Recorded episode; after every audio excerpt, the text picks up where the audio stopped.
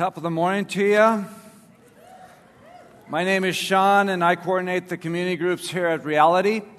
We're going to start in verse uh, 13 of Matthew 16 in the uh, NASB. God's word says this Now, when Jesus came into the district of Caesarea Philippi, he was asking the, his disciples, Who do people say that the Son of Man is? And they said, Some say John the Baptist, and others Elijah, but still others Jeremiah or one of the prophets. But he said to them, But who do you say that I am? Simon Peter answered, You are the Christ, the Son of the living God. And Jesus said to him, Blessed are you, Simon Bar Jonah, because flesh and blood did not reveal this to you, but my Father who is in heaven. And I say to you that you are Peter, and upon this rock I will build my church, and the gates of Hades will not overpower it. I will give you the keys of the kingdom of heaven. And whatever you bind on earth shall have been bound in heaven. And whatever you loose on earth shall have been loosed in heaven.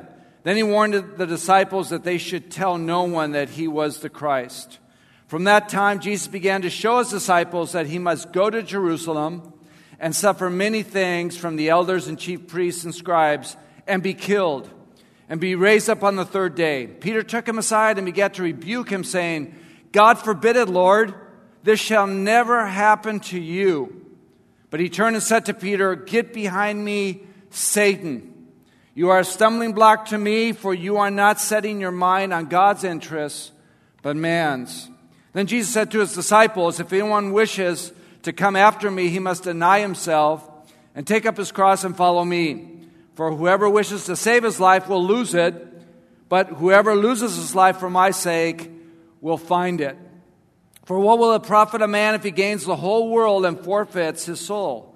Or what will a man ex- give in exchange for his soul? For the Son of Man is going to come in the glory of his Father with his angels and will then repay every man according to his deeds. Truly I say to you, there are some of those who are standing here who will not taste death until they see the Son of Man coming in his kingdom. And this is the Word of God. Let's pray. Lord Jesus, we thank you for your word this morning that never returns to you void, but always accomplishes the purpose for which you've sent it. And Lord, I do pray that you would prepare good soil this morning. I pray for fertile soil to receive your word. Remove the rocks, remove the thorns, allow your seed, precious seed, to penetrate deeply, producing a harvest 30 and 60 and a hundredfold. So that Jesus, you would be on full display in all your beauty and all your majesty, that you would get all the glory and all the praise. And we pray these things now in Jesus' name. Amen. There was a popular bumper sticker in the 1960s that read, Jesus, yes, church, no. Now, I'm into the church. I love the church. And you might be saying, well, of course you do. You work for the church. But just because you work for the church doesn't necessarily mean that you're in to the church. Take, for example, Bobby. There was a knock on Bobby's bedroom door. Go away, he cried as he pulled the covers over his head. Bobby, it's time to get up the voice shared from the other side of the door. But Bobby moaned and groaned and just rolled towards the wall, hiding himself. Then he heard the doorknob open, and his wife came in and sat at the foot of the bed and gently roused him. Bobby, it's time to get up. We need to get ready to go to church. I don't want to go to church. I'm tired of church. Why do I have to go to church? The people there don't appreciate me. They don't respect me. They just ignore me. I don't want to go. Why do I have to go? Well, his wife replied, There's two good reasons that you need to go to church. Number one, today is Sunday and this is the Lord's Day, and that's what we do. We want to honor God by going to church. And number two, you are the senior pastor of the church. Now, full disclosure, that would never happen here at 1954 Goodyear Avenue, 93003. Why? Because Jesus is the senior pastor of the church, and he loves his church. In fact, he refers to her as his bride. And maybe that's one of the issues. For some, church is seen as a cold and religious political institution. And when I say the word church, what do you think of? Maybe you think of, well, that's what we're doing right now. This is church in these four walls. Personally, when I think of church, I think of community groups. A small group doing life together, being transparent and growing in vitality, right? But Jesus loves his church and he's not ashamed of her. Speaking of Jesus in Hebrews 2, it says, He is not ashamed to call them brethren, saying, I will proclaim your name to my brethren. In the midst of the congregation, I will sing your praise. So, why do people reject the church? Maybe it's because Jesus isn't the priority. The title of this message is Jesus, Yes, Church, Yes. And we're going to consider what Jesus meant when he talks about the church in three aspects. Number one, the birth of Jesus' church, the building of Jesus' church, and number three, the brilliance of Jesus' church. The birth of Jesus' church starts with a question Who do people say that the Son of Man is? Last week, Chad warned us of the harmful influence of self righteousness and worldliness on the part of the Pharisees and Sadducees. Now we find ourselves in Caesarea Philippi, some 25 miles uh, northeast of the Sea of Galilee, principally Greco Roman culture, mainly non Jewish, so Jesus would have felt comfortable being in that environment as he shares with his disciples. Now, Caesarea Philippi was the hub of Syrian Baal worship, and there was no fewer than 14 idol temples in that area, as you can appreciate there. There was a great temple of white marble built to the Godhead of Caesar. It had been built by Herod the Great. And Caesarea Philippi was the birthplace of the great god Pan, who was the god of nature. In fact, the name had been changed from Paneas to Caesarea Philippi. So Herod the Great built this city and dedicated it to Caesar Augustus as well as to his son Philip. There was an inscription dedicated to Augustus in 9 BC that says this Augustus was sent as a savior that he might end war and arrange all things, and since the birthday of the god Augustus, was the beginning of the good news of the world. Now, notice the verbiage here describing Caesar, Augustus Caesar. He's a savior.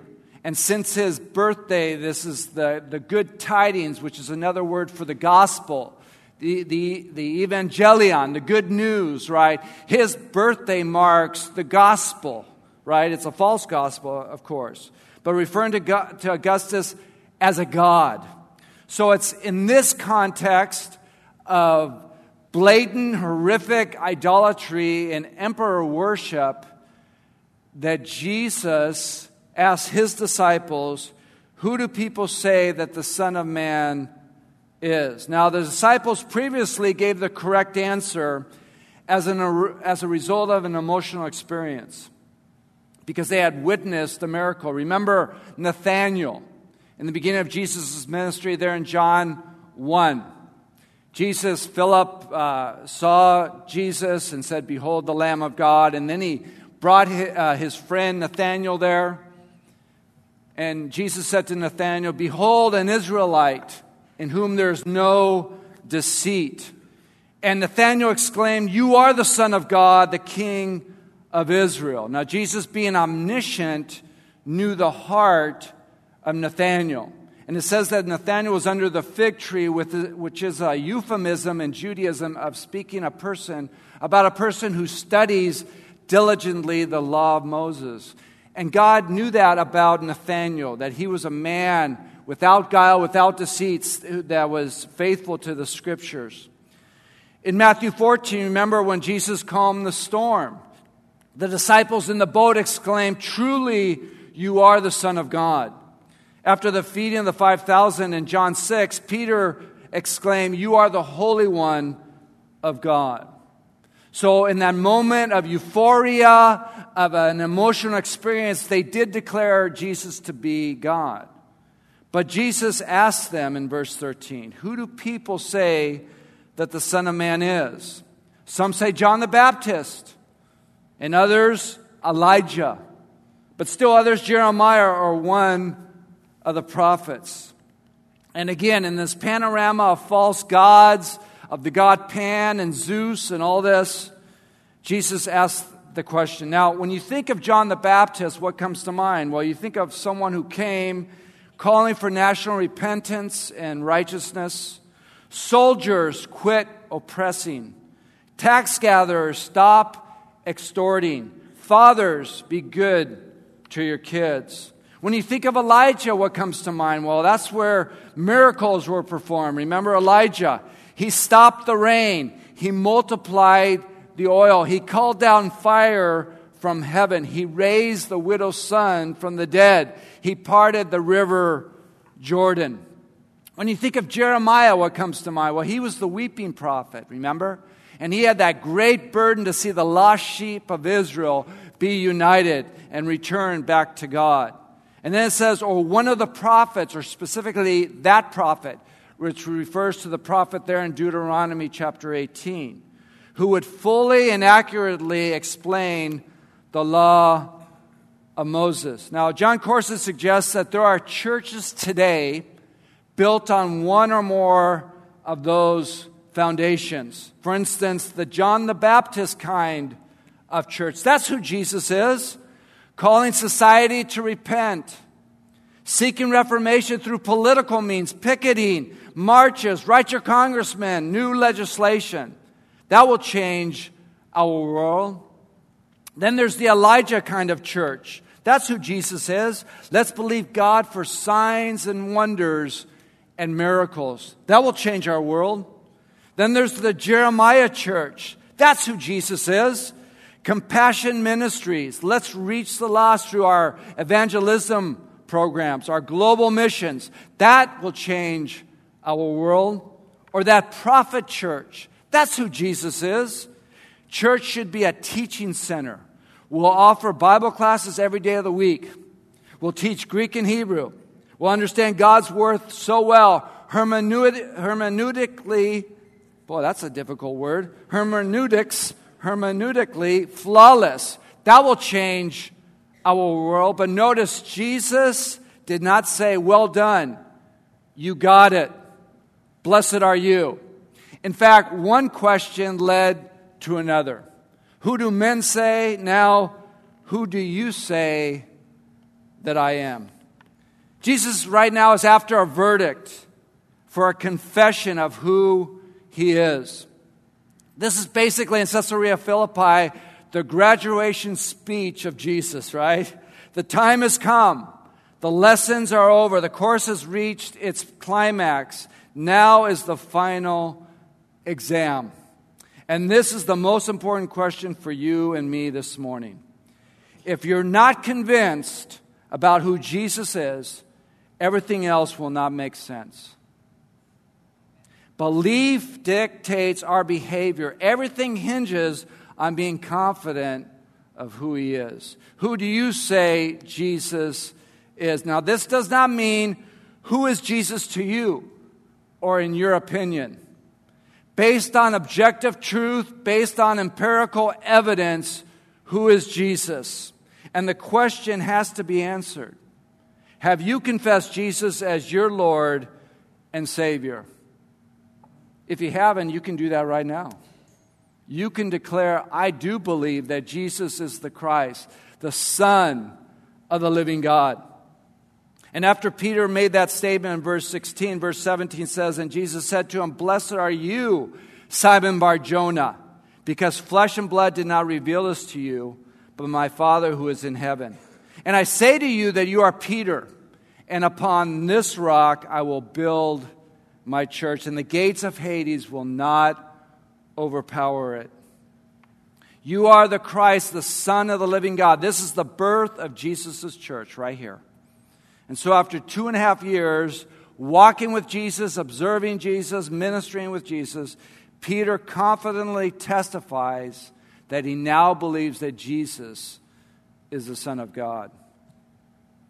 And in a monotheistic framework, this is a powerful, for a Jew to declare Jesus as God, this is an extraordinary thing, a powerful thing, but a necessary thing. Now, Jesus is quick to point out that Peter did not discover this on his own. This was revealed to him. It wasn't his superior intellect or calculation or analysis. It wasn't his intuition, nor his religious tradition, nor his understanding of Old Testament prophecy that showed him this. There's nothing in the human realm that could reveal this. No man calls Jesus Lord, but by the Spirit of God revealing him. In Matthew 11 27, Jesus declares, All things have been handed over to me by my Father. And no one knows the Son except the Father, nor does anyone know the Father except the Son, and anyone to whom the Son will reveal, wills to reveal him. The Father reveals the Son, and the Son reveals the Father. Only by divine revelation can we know Christ. Now, why do I emphasize this? Or why does Jesus emphasize this, better said?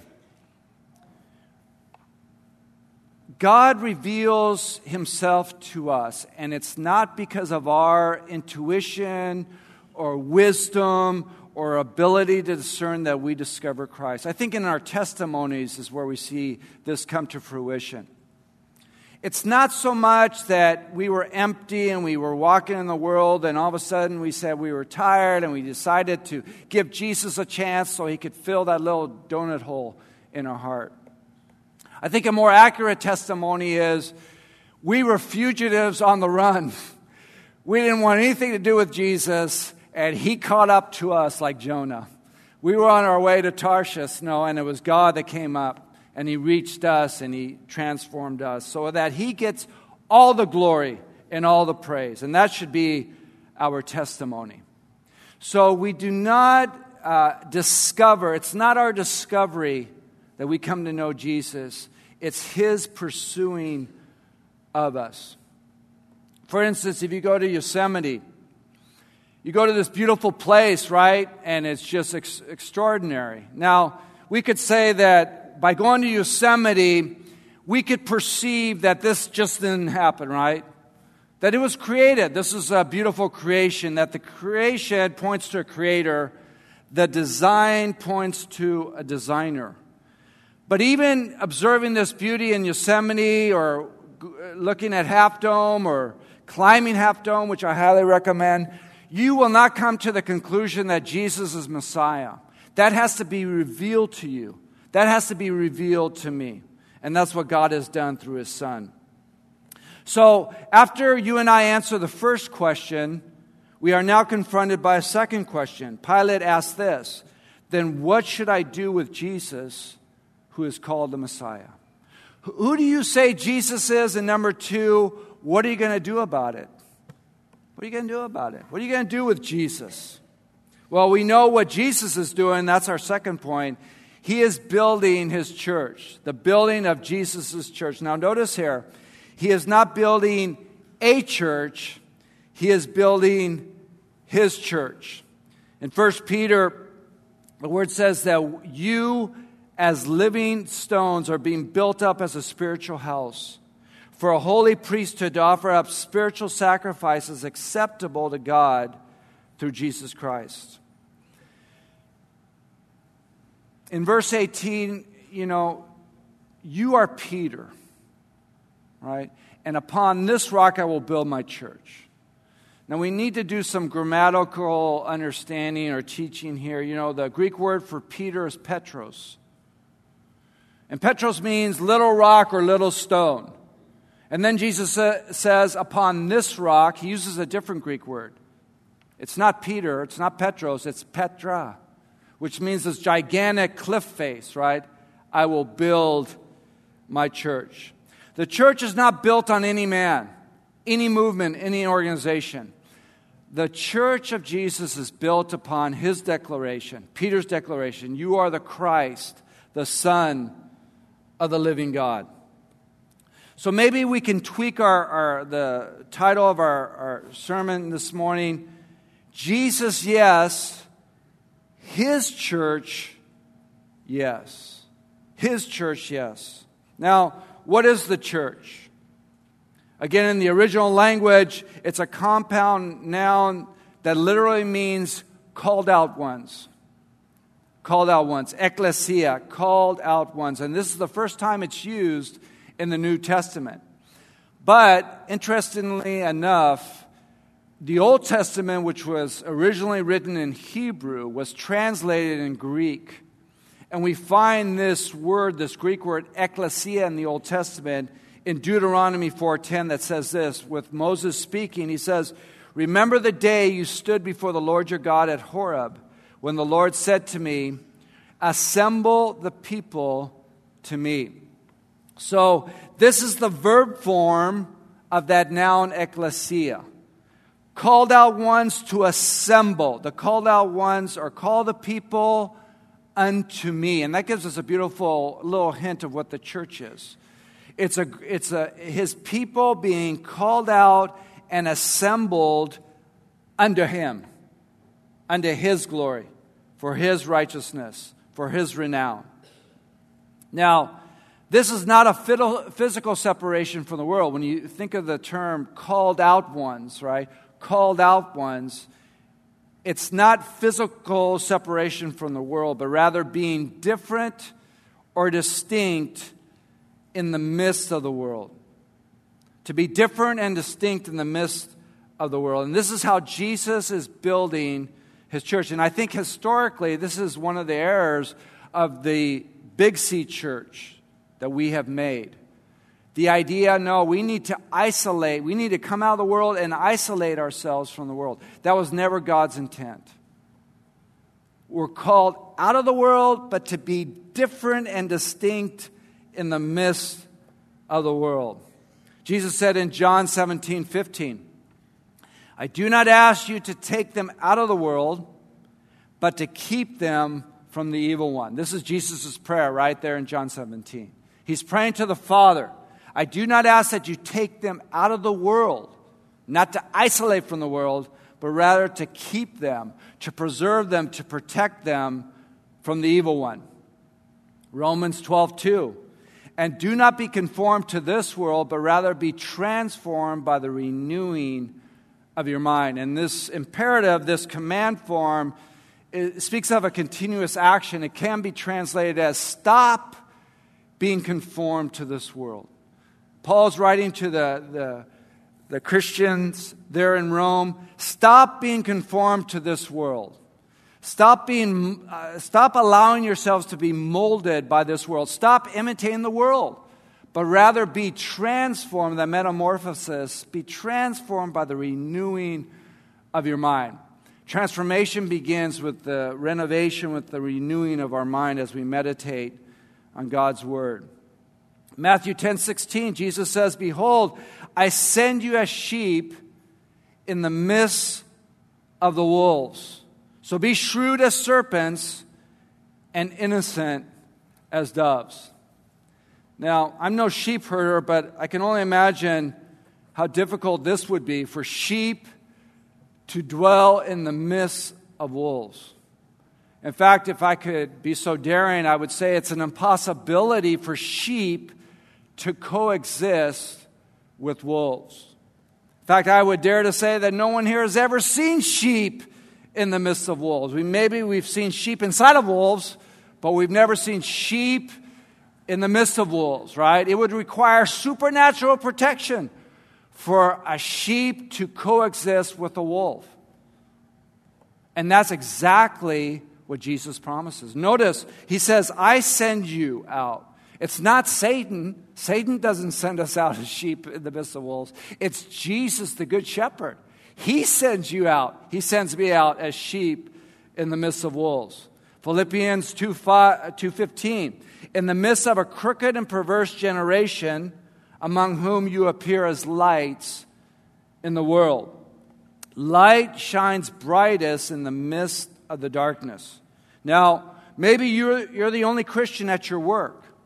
Or in your home or in your neighborhood. And I know in a work situation, it's tough. When people get privy that you're a Christian and they make fun of you, they ostracize you, they make jokes about you. And I know it'd be normal just to think, well, maybe the Lord's calling me to, to a different employment. You know, maybe I could work with Christians. That would be awesome, right? I could avoid all this. Well, how do you know, dear friend, that God has not strategically planted you, sown you in that environment? Because light shines brightest in the midst of the darkness. Before I came on staff, I was working in an industry that's predominantly non Christian. And not that I'm anything special, but I just felt that God had strategically placed me there to be a light. Obviously, to be a good employee, to be a good worker, right? That brings the greatest glory to God. But also praying for those opportunities, those windows that God opens that we can enter into and share the love of Christ. And that's God's call, and that's what God's exhorting the church at Philippi in the midst of a crooked and perverse generation. Sounds like 2017 here in Ventura, right? Among whom you appear as lights in the world. So it's not isolation, rather, it's infiltration that God's calling us to. And then Jesus promises the disciples as well as to us this morning, and the gates of Hades will not overpower it. Death and the devil cannot overpower his church. Now, there's an opening in the cavern there at Caesarea Philippi that you can appreciate that was referred to as the gates to Hades.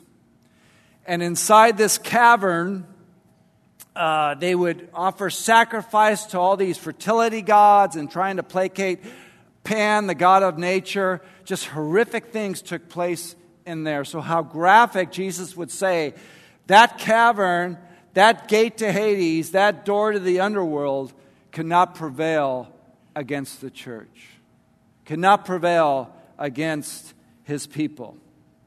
Now, Jesus is the rock, right? It's not Peter. Peter is the little stone, he's the Petros. But Jesus said, Upon this Petra, this big rock, this big face, right? He would build his church. When people say Jesus, you're not simply a motor, motivator for us politically, a teacher to us intellectually, a power for us miraculously, nor a program for us in mission ministry. You're everything. You're all there is.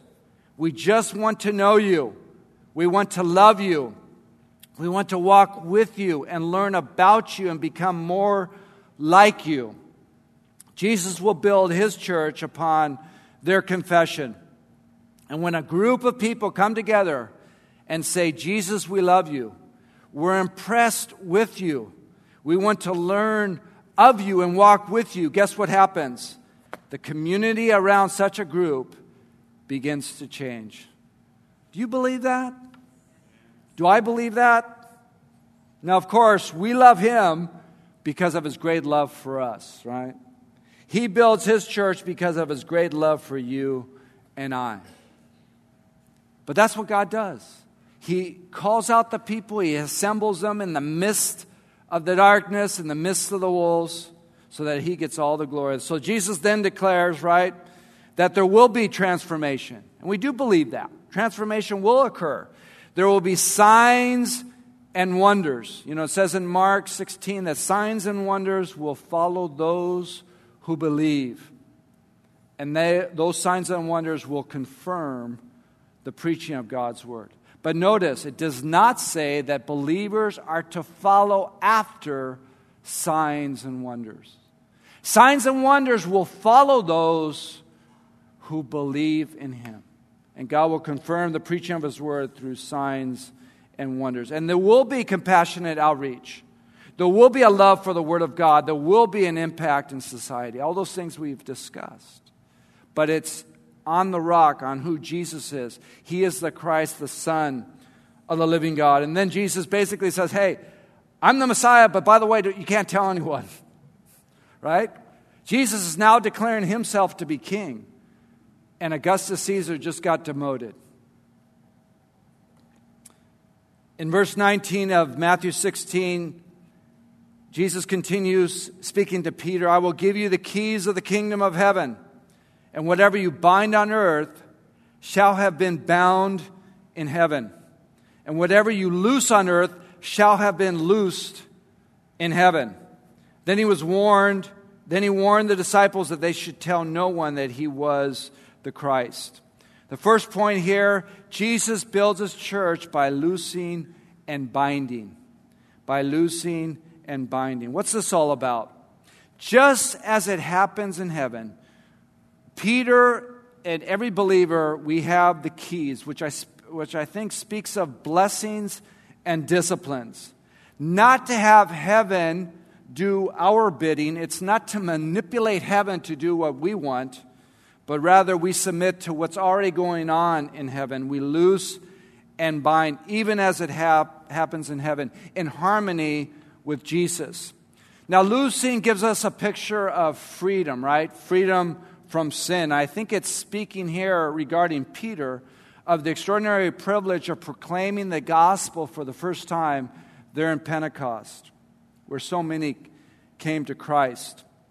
And binding refers to church discipline, the authority and responsibility that the church has to discipline their own. And we'll talk more about that in Matthew 18 in the next couple weeks or months or years or whenever we get there. But you have to believe that these Messianic Jews had to be giddy and elated. Finally, Jesus, you're talking our language.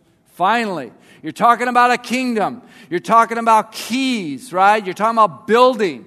You're talking about we're going to overthrow Caesar. We're going to over, uh, overcome the devil and Hades, right? Just like it says in Deuteronomy 28. We'll be the head and not the tail.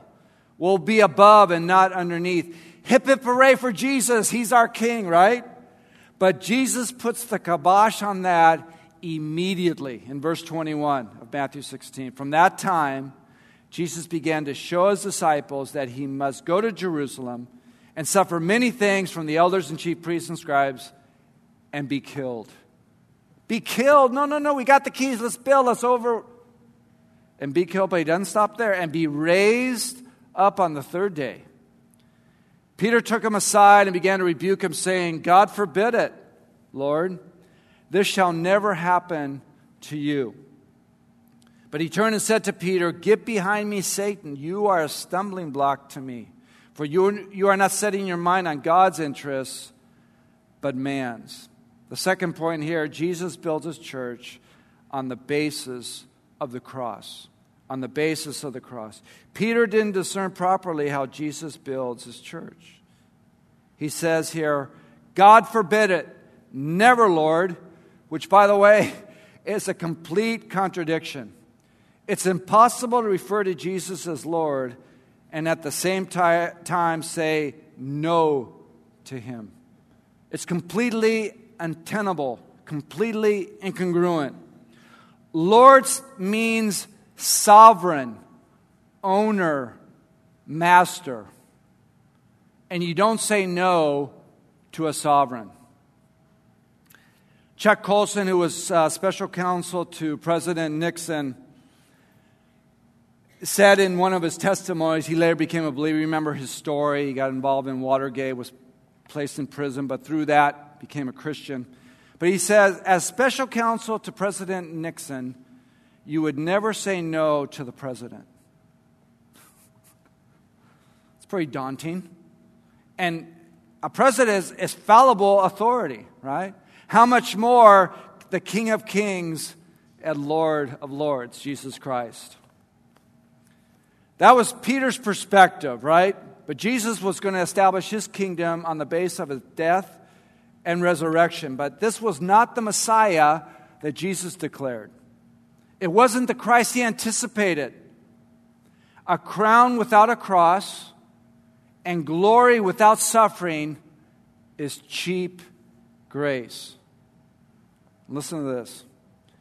A crossless Christianity is a satanic Christianity. Let me say that again. a crossless Christianity is a satanic Christianity. And Jesus said to Peter, the rock man, right? Get behind me, Satan.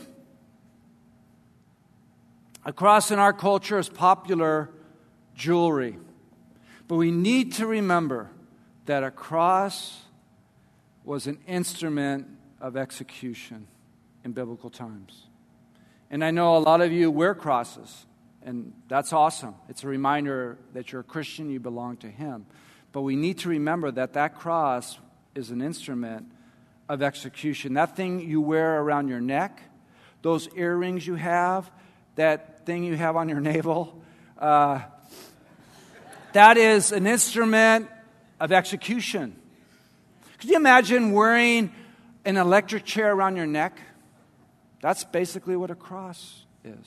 And we've kind of, you know, we've, we've how do you say, uh, I'm thinking Spanish, suavizar, we've, we've, we've smoothed out, we, we've really demeaned the meaning of the cross. It really speaks of death and separation.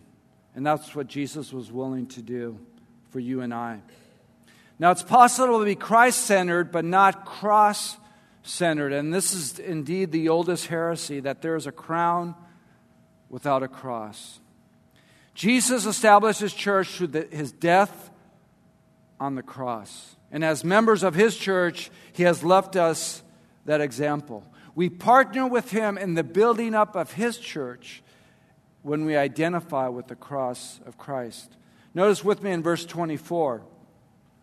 Jesus said to his disciples, If anyone wishes to come after me, he must deny himself and take up his cross and follow me.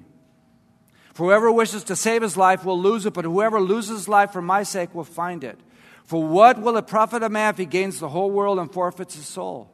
Or what will a man give in exchange for his soul? Third point here, he will he builds his church when we as living stones die to ourselves. Christ died to save us from hell, but not to save us from the cross. He died so that we could be glorified, but not to keep us from being crucified. For the Christian, the cross of Christ is not merely a past place of substitution, it is also a present place of daily execution. Well, that's, that's profound. A daily rhythm of dying to ourselves, the old self being crucified, dying to our desires, our sin, our plans, and laying them all at the feet of Jesus. This is how he builds his church. Now, this is obviously counterintuitive. If you want to live, you must die. What? If you want to find your life, you must lose it. We die to ourselves, allowing Jesus to take center stage, the place of preeminence. If you live for Jesus, the more you enjoy life now. If you live for comfort, you'll be miserable. If you live for His kingdom, you will be blessed. And there's great gain in dying. We have that beautiful verse regarding Jesus, who for the joy set before him endured the cross, despising the shame, and sat down at the right hand of the throne of God. Bringing the Father glory, experiencing extraordinary communion with the Father. Our final point here this morning Jesus uh, the birth of Jesus' church, the building of Jesus' church, and number three, the brilliance of Jesus' church. For the Son of Man is going to come in the, the glory of his Father with his angels, and will then repay every man according to his deeds. Truly I say to you, there are some of those who are standing here who will not taste death until the Son of Man see the Son of Man coming in his glory. It says in Titus 2:13, looking for the blessed hope and the appearing of the glory of our great God and Savior, Christ Jesus. The brilliance of his church is Jesus himself. The brilliance of his church is Jesus himself, the culmination of the church. And he will come to repay and to reward every man according to his deeds. And Paul was picturing that believer as a competitor in, in, in, in a spiritual contest. And as a victorious athlete, they would appear on the Bema seat, that platform, and receive their perishable wreath, the reward. Well, the Christian, when he appears before the Bema seat of Christ, will receive his imperishable reward. And then Jesus says, Some of you standing here will witness the death, resurrection, and second coming of Christ. Some of you standing here will not taste death until you see the Son of Man returning in his kingdom. Now, did Jesus get this wrong? Was there a couple of those disciples, John or James or Nathaniel, that actually witnessed the second coming of Christ? Well, you have to stay tuned. In Matthew 17, when we consider that, well, that'll help us understand what Jesus was talking about. But let me finish with this. Who do you say Jesus is? He is the Savior, He is the Son of God. Is He your Savior? Is He your God and Lord? And the only appropriate response is, Yes, Lord. And after you've answered that question, the second one, what are you going to do about it? What are you going to do with Jesus who is called the Christ? Well, the exhortation of Jesus for us this morning is go to the cross, deny yourself, take up your cross, lose your life for the purpose of partnering with Him in the building up of His church. And as believers, we have an awesome privilege to be an integral and active part of the bride of Christ, the church. So this morning, we want to commit ourselves anew to Jesus and to His church that we could, be, that we could say in unison Jesus, yes, His church, yes. Let's pray. Lord, we thank you. Even this morning, you are building your church, and the gates of Hades, death and the devil and sin cannot overpower it. Thank you so much, God, that that is our identity. We are the bride of Christ today. And Lord, with that comes extraordinary privilege and responsibility. Help us to represent your bride well. Lord, help us to use the keys, the authority you've given us to preach your word, to loose and to bind. Lord, we love you so much, and we know it's because you first loved us. We thank you for your word this morning. So let's respond through worship on the carpets, a great time just to recommit to understand our identity as His church, His bride. We have the Lord's table to remember His extraordinary sacrifice, His willingness to die on the cross of Calvary for us. And as always, the prayer team is available to intercede for and with, the, and with each of you this morning. Lord bless.